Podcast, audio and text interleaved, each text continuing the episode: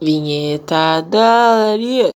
Oi, gente, tudo bem? Estamos aqui para mais um episódio e hoje vamos falar sobre emoção. Mas antes de tudo, eu quero agradecer a uma amiga minha que foi perfeita, surpreendente.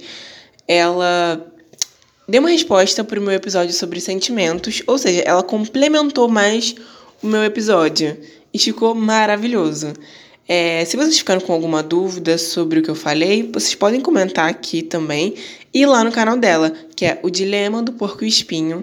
Aí vocês procuram o app Resposta Sentimentos. Mas eu vou deixar aqui na descrição do episódio para vocês verem direitinho, vocês não se perderem. Então vamos começar. Antes de tudo, sempre eu faço o quê? Pesquiso o que é aquilo. Então vamos lá. Fui no Senhor Google, nosso amado, e pesquisei o que é uma emoção. E lá estava falando que a emoção é um estado afetivo que provoca um conjunto de alterações orgânicas a nível fisiológico e a nível endócrino. Só que como esses termos são um pouquinho difíceis de entender, para quem é leigo como eu, fui lá, dividi e, e pensei, hum, o que é o nível fisiológico? Eu sei que nível fisiológico é o nosso corpo, então a emoção ela altera o nosso nível fisiológico, ou seja, o nosso corpo. E o nível endócrino são nossos hormônios, ou seja, a emoção também altera nossos hormônios. Aí, com minha cabeça pensante que é, pensei assim, de que forma ele pode afetar isso? Gente, a minha voz tá um pouquinho merda porque eu tô resfriada, ou seja, vai ter muito um respirado aí, entendeu? O fundo, porque o bagulho tá doido. Então, voltando ao nosso assunto, aí eu pensei, se a emoção ela altera nosso corpo, de que forma essa emoção altera o nosso corpo?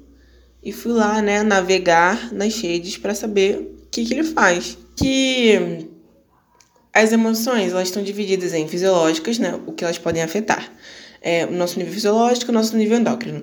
Aí eu pesquisei por partes. Nosso nível fisiológico. O que nosso nível fisiológico pode ser afetado pelas emoções? Dei uma navegada, uma pesquisada, uma aventurada lá e vi que as emoções podem provocar tremores, suor, falta de ar, taque cardíaco, boca seca, dor de barriga, tensão muscular, entre outras coisas. E ao nosso nível endócrino, ela pode liberar endorfina e o aumento do cortisol. Eles são liberados pelo, no pelo nosso cérebro, tá, gente? Porque eu também não sabia, eu pesquisei porque não sou fraca. Mas aí eu vi esta parte.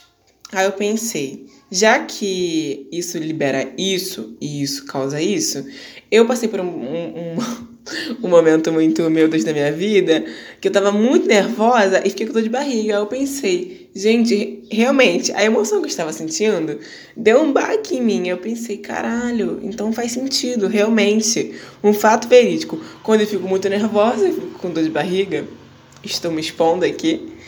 Mas assim, tá vendo a verdade no bagulho? Ou seja, gente, as emoções elas podem causar muitas coisas.